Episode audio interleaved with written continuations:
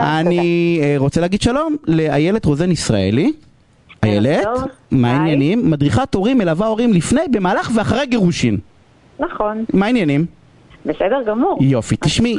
נהדר, אנחנו הולכים לדבר על נושא סופר חשוב, שמצאתי אותך כדי שנדבר עליו, כי באמת לא דיברתי עליו מתחילת התוכנית, וזה על איך מודיעים לילדים שלנו שאנחנו רוצים להתגרש. כן. שזה זה נורא מורכב. אז- זה רגע שכל ההורים חוששים ממנו, כן. אז יאללה, קדימה. בואי תתני לנו איזה שהם, את יודעת, אה, עוגנים. כאילו, מתי הזמן אוקיי. הנכון לעשות את זה? הנה, בוא נתחיל במתי.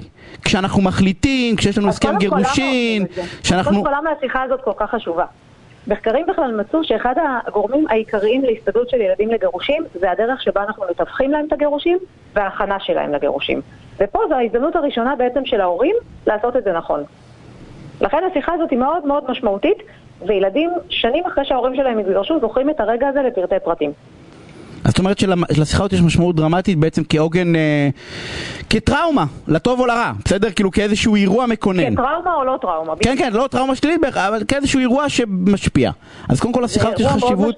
אני חושב כן. שאין הורה שמתגרש או ית- או התגרש שלא מבין את הדבר הזה. זה אני זוכרת דרמטי. את עצמי, לקח לי ימים, שבועות להגיע להתכונן לשיחה הזאת. זאת אומרת, זה רגע שממש חוששים ממנו, איך הילדים יגיבו. בוא נתחיל במתי הזמן הנכון לעשות את זה. אוקיי, אז קודם כל המתי, אה, אני פחות רוצה לדבר על זמן, אני יותר רוצה לדבר על זה שההורים צריכים כבר לדעת איך השבוע הולך להתחלק. זאת אומרת, לבוא לילדים ולהגיד להם אנחנו מתגרשים, זה לא, לא אומר להם שום דבר. צריך לתת להם את הוודאות בתוך החוסר ודאות הזה. זה אומר שיהיו לכם שני בתים. זה אומר לאן כל אחד ההור- מההורים הולכים לעבור. זה אומר באיזה ימים תהיו אצל אבא, באיזה ימים תהיו אצל אימא. זאת אומרת, רק כשההורים כבר יודעים את הדברים הבסיסיים האלה, אפשר לספר לילדים, שרצוי לעשות את זה פלוס מינוס שבועיים לפני ה... שאחד ההורים יוצא מהבית. לא חצי שנה מראש, וגם לא יום לפני.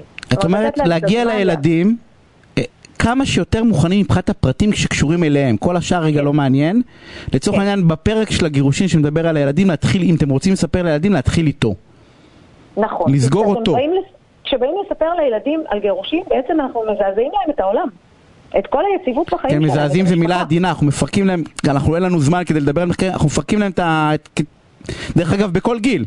קראתי איזה שהם. סיפורים על, על, על, על אה, מבוגרים, כאילו בני 30 ו-40, שההורים שלהם סיפרו להם שהם מתגרשים, ו- וזה גרם להם לשבר נפשי קשה, לגמרי, ואני. פוגשת המון הורים שמגיעים אליי בגיל 13, 14, 15 של הילדים, הם כבר גדולים, בטח זה יעבור בקלות. ולא, זה הגיל הכי לא, לא, קשה. בכל גיל, כאילו זה... אז, אז אמרנו, אמרנו כמה שיותר ודאי, וגם לא חצי שנה מראש כדי שיחכו עליו שבועיים, שלוש, שבוע וחצי, גם לא יום לפני, לתת איזושהי תקופה לא ארוכה מדי. שבוע, שבועיים זה זמן סביר בדרך כלל, לתת להם אה, לשאול שאלות, אה, אה, לכעוס, כל מה שהם צריכים בעצם בתקופה הזאת, כששני ההורים עדיין בבית, כן. אה, כל הילדים ביחד, לחוד, אם יש לי ילדים, ילד בן 15 ו- וילד בן, אה, בן אה, 4, אוקיי, אז קודם כל רצוי כן לספר לכולם ביחד. עכשיו, אם יש ילד בן אה, 17 וילד בן אה, שנתיים, אני גם חושבת שאפשר לספר להם ביחד. עכשיו, למה אני לא רוצה לספר בנפרד? כי אם מספרים לילד אחד, נגיד לילד הבוגר, מספרים, הבכור מספרים אה, לבד, הוא צריך לשמור סוד מהאחים הקטנים שלו עד שיספרו להם, וזה נורא כבד לילד לשמור סוד מהאחים שלו. הנטל. לכן רצוי, כן, לכן רצוי לספר להם באותו זמן, כמובן מתאימים את זה לכל אחד לרמה שלו, אז קודם כל מתחילים מהרמה המשותפת לכולם. אחר כך אפשר עם הגדולים להעמיק יותר את השיחה. אז השיחה... אבל ו- אני לא רוצה להגיד לילד הבכור, או לילד הגדול, תחכה עד מחר, מחר נספר לאחיך, כי זה סוד מאוד כבד. אומרים את זה, עושים את זה ביחד? כן, חד משמעית ביחד, גם אם זה מאוד קשה. מתכוננים לשיחה, אני עושה הרבה פעמים שיחות הכנה עם ההורים, כי קשה להם. ביחד זה נורא קשה. נכון, אבל מה המסר שלנו? אנחנו רוצים להגיד לילדים, אנחנו נשארים ההורים שלכם ביחד. אז בואו תראו להם בשיחה הזאת, שלמרות שאתם מתגרשים, אתם יכולים לשבת יחד ולנהל שיחה, כהורים שלהם. איילת, איך עונים על השאלה למה? קודם כל... למה אתם מתגרשים? למה- אוקיי, אז ככה, אז קודם כל אנחנו לא רוצים, אנחנו לא הולכים לספר לילדים עכשיו את כל הסיבה האמיתית למה מתגרשים. מאוד חשוב להסביר להם שזו החלטה משותפת. ואני יודעת שיש הורים שמאוד קשה להם, כי לא תמיד הם החליטו על הגירושים. בדרך כלל זה לא, בדרך כלל זה לא החלטה משותפת, נכון, בדרך כלל נכון, זה החלטה, בין אם רצה. החלטה יזומה ובין אם היא כפויה בגלל אירוע מסוים, זה בדרך כלל החלטה של אה, אחד הצדדים. נכון, ואם אתה שואל אותי, זה אחד הדברים הכי קשים למי שלא רוצה את הגירושים, להגיד לילדים, החלטנו. זאת החלטה משותפת. למה? כדי לשמור עליהם, לא משום סיבה אחרת. הילדים לא יכולים הם לקחת... קונים צעד את עכשיו. זה אבל? אני כאילו חושב לעצמי תוך כדי, הרי בוא, הם ראו, ראו אותנו רבים בבית, את יודעת, כאילו בדרך כלל אתה לא מגיע לגירושין באיזה שווייץ כזה. אתה מגיע נכון. לגירושין אחרי איזה תקופה של, את יודעת, כאילו, רועשת, גועשת.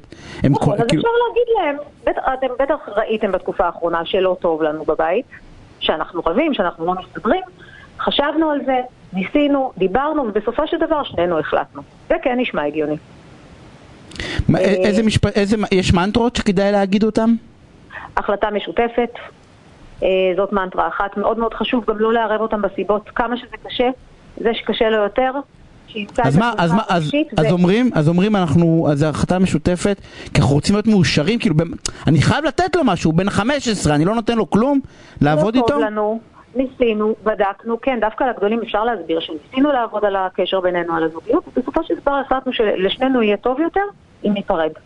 ואולי ולא תנסו שוב, מספרים את הסיבות, אולי תנסו שוב. אנחנו כאילו, אני מנסה לחשוב על עצמי בתור. ילד אם הייתי אומר.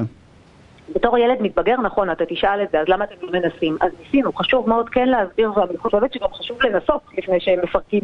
אבל כן להגיד לילד, לתת לו באמת את הוודאות שעבדנו על זה והתאמצנו וניסינו, ובסופו של דבר החלטנו שלא, שזה לא עובד. אני לא רוצה שהוא יבין, שילד יבין בכלל שיש צד טוב וצד רע. כי ילדים לא יכולים לבחור בין ההורים שלהם או לקחת צד, זה הדבר הכי נורא שאפשר לעשות לילדים. את חושבת שהורים יכול- יכולים לעשות את זה בלי, בלי מעורבות של צד שלישי? אני, אני מתקשה, אני נפגש, יודעת, גם את, נפגשים עם זוגות גרושים, מתגרשים, כאילו זה נראה לי, לא אגיד בלתי אנושי, אבל זה נראה לי סופר זה סופר הרבה קשה. עבודת הכנה, אני בדרך כלל עובדת עם הצד שקשה לו יותר לפני השיחה הזאת. צריך המון לפרוק, המון כעסים. נכון, כי לא לבוא להגיד היא, כוס- את יודעת, יש מי. כאילו, אם היא לא הייתה, או הוא לא היה בוגדים, אז לא בעיה, היינו ביחד, כאילו ב... כן, אבל ברגע שאותו צד שלא רצה להיפרד, אחרי תהליך, זה יכול להיות פגישה, שתיים, מבין בסופו של דבר שגם לא לא טוב, וגם לא מגיע משהו אחר. וגם לא, הוא ניסה הכל.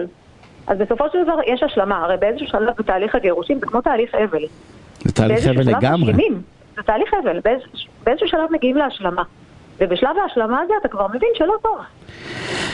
אה, איילת, אנחנו כנראה נצטרך אה, אה, לעשות את השיחה עוד שוב, כי נגמר לי הזמן, אנחנו יכולים לצאת לפרסומות. הייתה שיחה סופר סופר חשובה, ואני ממליץ לכל ההורים, לפני שאתם מחליטים איך להודיע לילדים, אה, ת, תקבלו, תכינו את עצמכם. כמו שאתם מכינים את עצמכם לראיון בעבודה, לפחות תכינו את עצמכם לשיחה הזאת. זה סופר סופר חשוב. זה יכול אני- להשפיע על כל החיים. חד משמעית, שיחה דרמטית, אז אני, אני, אני נמצא הזדמנות נוספת לפתח את זה, כי זה סופר חשוב. איילת, אני רוצה להודות לך. תודה לך. ושיהיה ערב מעולה,